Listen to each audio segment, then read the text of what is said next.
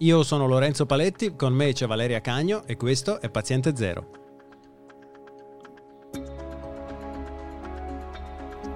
Oggi insieme a noi c'è ancora Simone Angioni, chimico, fondatore di Scientificast e consulente scientifico. Con lui parleremo di mascherine, della loro efficacia e di come si distinguono tra loro. Oggi è il 19 maggio 2020.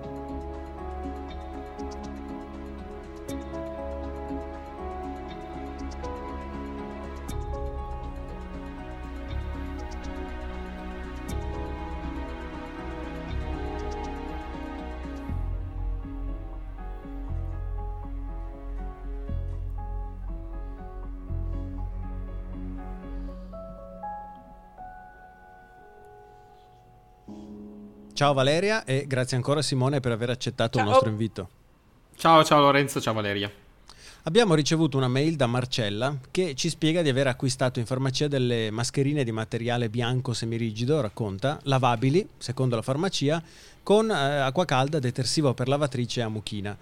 La sua prima domanda tocca un argomento che trova molto in dubbio perché mentre il governo ha messo un tetto al prezzo massimo delle mascherine a 50 centesimi di euro, sono questi giorni del grande rientro alla vita, tra tutte le virgolette che posso fare con le dita, normale. Quindi l'uso di mascherine non può che crescere, ma con dei ricavi per gli imprenditori, a cui è chiesto di produrle, che non sono proprio da bella vita a Copacabana. Mancano gli incentivi per sfornarne a milioni ogni giorno. Quindi sono difficili da trovare e se non posso mettere le mani su una mascherina chirurgica si valutano tutte le alternative. Ma eh, Marcella ci chiede, ha senso questa cosa del pulire le mascherine? Cioè esistono davvero mascherine che possono essere pulite e riutilizzate e quanto sono efficaci?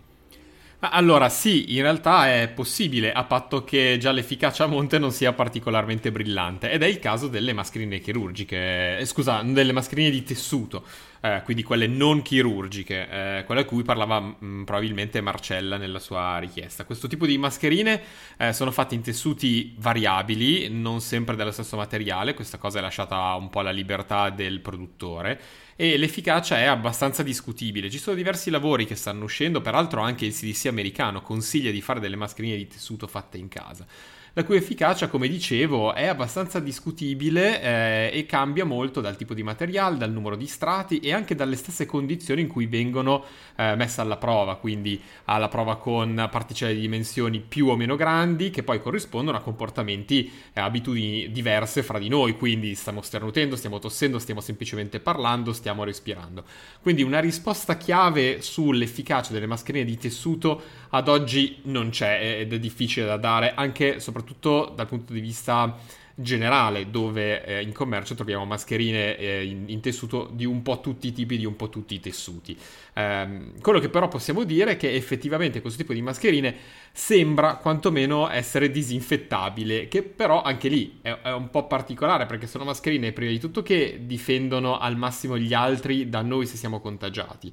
E, e, poi a quel punto, se noi siamo contagiati, disinfettarle, sì, certo, è utile, poterle mettere in lavatrice è sicuramente utile, eh, però diciamo che è un, è un, un, po una, un, po' un palliativo, detto così, giusto perché avere la mascherina, per quanto poco ci possa proteggere, un pochettino di più del niente lo fa e quindi ce lo teniamo buono, ma mm, non è proprio una scelta particolarmente brillante, direi. Diciamo che non è, non è una soluzione panacea a tutto.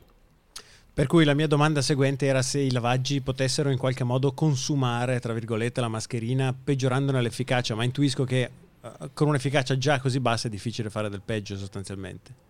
Ma, eh, esatto, dipende anche dal tipo di lavaggio e come dicevo dal tipo di materiale che è anche molto variabile. Una delle cose più critiche che vengono indicate su tutti i tipi di mascherine, questa è una cosa importante da dire, è, che molto della protezione che offrono queste, questi dispositivi eh, dipende da quanto questi dispositivi aderiscono al nostro viso. Quindi più il, ehm, la mascherina è, non, non aderisce bene alla, nostra, alla forma della nostra, della nostra, faccia, meno è, è, efficace. Questo ovviamente può variare sulla base del numero di lavaggi, soprattutto per le mascherine in tessuto. Per le mascherine chirurgiche invece il discorso è un po' diverso, perché le mascherine chirurgiche eh, non si possono lavare e non sono riutilizzabili.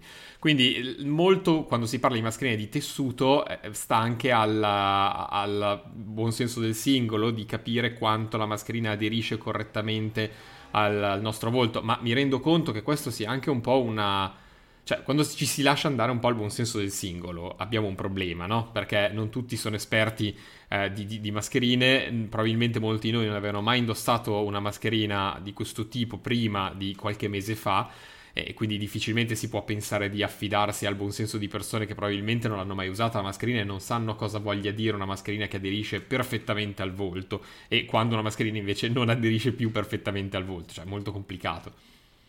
E cos'è che differenzia una mascherina chirurgica da una mascherina in cotone? Cosa ha in più?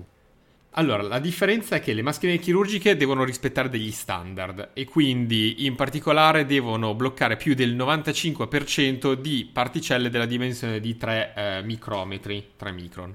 Eh, quindi eh, devono essere fatte in questo modo. Il materiale solitamente è tessuto non tessuto, che vuol dire un po' tutto e niente, a dirti la verità, quindi di- dipende un po' eh, da- dall'azienda produttrice, ma deve rispettare questi standard eh, il, la mascherina per questo motivo, siccome deve rispettare degli standard, non può essere riutilizzata perché qualsiasi cosa la, si, si, usi sostanzialmente va a deteriorare questa capacità filtrante e quindi a quel punto la mascherina chirurgica non è più chirurgica. Ricordiamo che anche la mascherina chirurgica, come la mascherina di tessuto, non protegge particolarmente dall'esterno, ma protegge più gli altri da noi nel caso noi fossimo contagiati.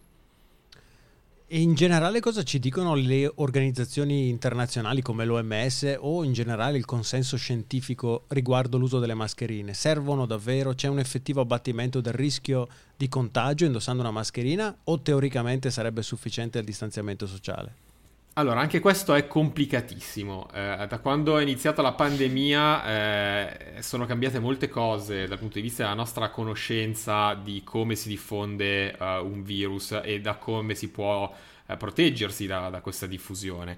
Inizialmente l'OMS, cosa che peraltro tuttora ribadisce, eh, non, non, diceva che non, ci, non, c'erano delle vere e proprie evidenze del fatto che indossare delle mascherine protettive potesse in qualche modo avere un'influenza positiva nella diffusione della pandemia. Però eh, è noto anche da diversi articoli che eh, il, l'indossare la mascherina può effettivamente diminuire il, la quantità di goccioline che noi emettiamo nell'ambiente, quindi questo può avere un qualche fattore protettivo, che sembrano due affermazioni messe un po' a contrasto, perché non diminuisce la diffusione di una pandemia influenzale, per esempio, però di fatto blocca un po' le goccioline, quindi può prevenire il contagio. Sembrano due cose in contrasto, però in realtà non lo sono, perché una cosa è il dato eh, singolo del io mi metto la mascherina e quindi sputacchio meno, un'altra cosa è il dato globale, quindi globalmente la gente sputacchia meno e quindi il virus si diffonde di meno. Eh, diciamo che in contesti isolati, quindi ambiente lavorativo, ambiente scolastico, l'utilizzo di mascherine ha mostrato dei, dei vantaggi. Quindi la risposta è tendenzialmente che eh, va bene usare le mascherine, ma a patto che non siano mai alternative alla distanza sociale o alla corretta pulizia degli ambienti e delle mani. Eh, i, i diversi, diversi, lavori, ma la stessa OMS e il CDC americano eh, ribadiscono che questa efficacia eh, di protezione che mh, mm, può dare la mascherina dalla diffusione eh, della, de, de, de, di, una qualsiasi sindrome influenzale comunque, eh, diventa comunque trascurabile, già non, non, è particolarmente brillante, ma diventa trascurabile nel momento in cui eh, non si rispettano le distanze e non ci si lava le mani. E qui stiamo parlando di mascherine che, come dicevi prima, hanno lo scopo principale di proteggere gli altri, quindi limitare la diffusione di goccioline di saliva contenenti il virus verso l'ambiente. Esatto. Ma Marcella ci fa una seconda domanda riguardo invece la durata delle mascherine FFP2. Come sono fatte queste diversamente da quelle chirurgiche?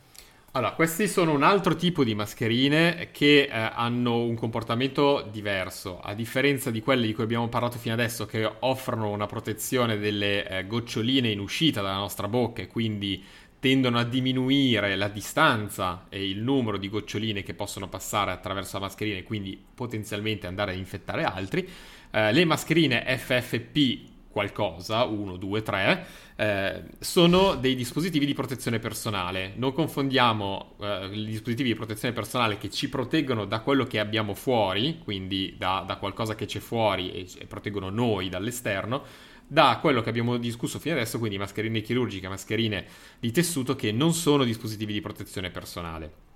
Come dicevo, eh, questo tipo di mascherine eh, proteggono quindi noi dall'esterno, da eventuali contaminazioni esterne e ehm, hanno un'efficacia maggiore perché proteggono appunto dall'ingresso di particelle anche eh, piuttosto piccole, fino al, dipende dall'FFP1, 2, 3, fino a quasi il 99% delle, delle particelle che girano per l'aria.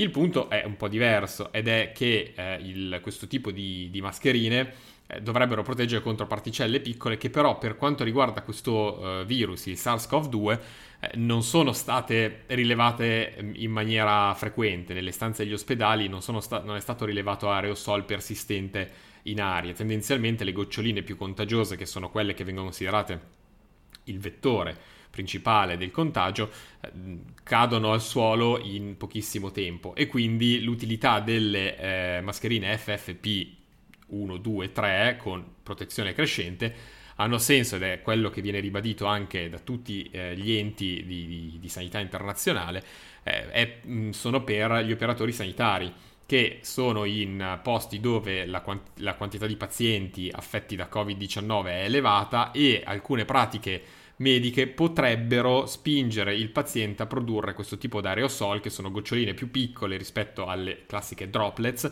che potrebbero effettivamente passare attraverso la mascherina chirurgica o quantomeno rimanere nell'aria per più tempo e quindi poter essere vettori di contagio. Anche questo non è una eventualità dimostrata, ma è un'eventualità possibile ed è per questo che viene consigliato eh, agli operatori sanitari di indossare questo tipo di mascherine. Alla popolazione comune ehm, non è consigliato perché non, non, avrebbe molto senso e tanto più che eh, non, f- comprandole di fatto non si fa altro che aumentare il prezzo e sottrarle a chi poi in realtà ne ha veramente bisogno perché in quel caso magari fa dei lavori a rischio e allora sì che eh, deve usarla davvero.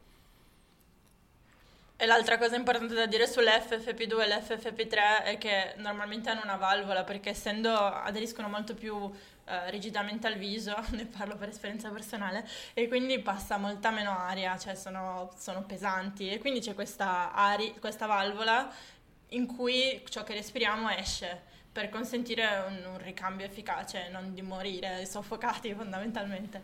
Esatto, e la valvola a questo punto non ha potere filtrante. Esatto. Cioè, tu, se tu stai infetto e hai quella mascherina lì, tu il virus lo emetti come nell'ambiente, molto più che se avessi una mascherina chirurgica. Quindi, eh, ok, avere il, il buon senso, nel senso andiamo in giro, metto una FFP2, una FFP3 con valvola, eh, però se io sono quello infetto e non lo so, perché sappiamo che possono esserci trasmissioni da presintomatici, in quel caso io non sto proteggendo gli altri e quindi non è, eh, a livello di comunità non è utile. E per quanto tempo si può indossare una mascherina come questa, che non è lavabile, prima che perda la sua efficacia? E soprattutto da cosa deriva questa perdita di efficacia? Adesso l'esperta di questa cosa qui dovrebbe essere Valeria in realtà, però comunque tendenzialmente questo tipo di mascherine si possono usare per la giornata lavorativa, quindi una volta sola fondamentalmente, eh, per, un tot di ore che può variare tra le 4 e le, le 8 ore la perdita di efficacia è perché il potere filtrante che, eh, che, devono avere piano piano si perde nel tempo, nel senso che qualunque cosa si fermi eh, su, questo, su, questo, filtro che evita che le particelle entrino, eh, fa, fa, può fare due cose. O se sono tante le particelle bloccarsi, e quindi di fatto non, l'aria non entra più da lì ma entra da altre parti, eh, quindi da, da, dove la mascherina non aderisce perfettamente, oppure si inizia a far fatica a respirare, quindi va cambiata. Eh, oppure può essere che il filtro si saturi di eh, materiale contaminato e, e, a quel punto è meglio cambiarla prima di continuare a tirarsi dentro il materiale contaminato fino a che il filtro non, non viene superato. Perché è vero che un filtro eh, ha di, de, dei pori di una determinata dimensione, però è anche vero che quando noi respiriamo da una mascherina e tutte queste, come dicevo all'inizio, dovrebbero aderire molto bene al volto, eh, si crea una differenza di pressione tra eh, l'interno dove noi tiriamo l'aria e l'esterno eh, d- dove l'aria arriva e quindi questo a lungo andare tende comunque a dilatare eh, i, i pori del filtro e quindi prima o poi a deteriorarlo. Su questo, allora, normalmente per esempio quando noi lavoriamo in BSL3 col virus dobbiamo usare una FFP3 che è per uso singolo, quindi ovviamente non stiamo più di 8 ore dentro, però la, la, la durata normale appunto dovrebbe essere 8 ore. In alcuni casi ci sono alcuni tipi che sono stati testati in maniera particolare per evitare proprio che si tappino a forza di filtrare in cui ci dovrebbe essere una lettera ulteriore sul codice che può dire che la, la, durata può essere estesa, però è molto raro trovarle. E l'altra cosa da dire è che anche la CDC americana, comunque tutte le linee guida, normalmente l'FFP2 e l'FFP3, l'avevamo già anche, forse ne avevamo già parlato, normalmente eh, si fa un test, un fit test per la mascherina per vedere che sia realmente adatta al volto, proprio perché deve aderire, e, e perché se ovviamente non aderisce bene al volto, al potere filtrante dall'esterno all'interno, lo perdo perché l'aria passa dai buchi laterali e quindi non funziona assolutamente più, ma questo è valido anche per le mascherine chirurgiche, quello che diceva Simone prima. E... Sì, i, i, no, il, il, punto che, eh, che, che in, tu, in, tutto questo è che quello, che quello che è importante è saperla utilizzare la mascherina, che sia in tessuto o che sia una mascherina chirurgica o quelle eh, più professionali, l'importante è che sia, siamo consapevoli dell'uso che dobbiamo farne e questo è un problema perché la maggior parte delle persone che io vedo tutt'oggi in giro con la mascherina non fanno altro che mettersela e togliersela, spostarsela, sistemarsela. E questo porta a inevitabili perdite di, di fit, di, di, di, adattamento alla mascherina alla forma del volto e non fanno altro che avvicinare la contaminazione che può essere sulle nostre mani alla mascherina, perché una cosa è vero che il virus non sta nell'aria, eh, e, non, e, non, veleggia allegramente eh, al vento. Però è vero che se noi tocchiamo qualcosa di contaminato e poi ci sistemiamo la mascherina perché ce la stiamo tirando su e giù dal naso, allora quello sì che è un rischio. In questo senso le mascherine possono diventare più deleterie che altro in mancanza di una corretta formazione e mi spiace che purtroppo in Italia io non abbia visto una fortissima spinta alla formazione nell'utilizzo delle mascherine, indipendentemente da qualsiasi esse eh, possano essere. Certo, Grazie mille Simone, grazie ancora Valeria. Grazie a voi. Grazie Simo. Potete seguirci sul nostro account Twitter, at paziente0pod, sempre su Twitter ci trovate con i nostri nick, at Valeria Cagno e at Lorenzo Paletti, trovate Simone su Instagram come at Simone Angioni. Se avete domande potete scriverci una mail a info-paziente0.net, noi ci sentiamo al prossimo episodio di Paziente Zero.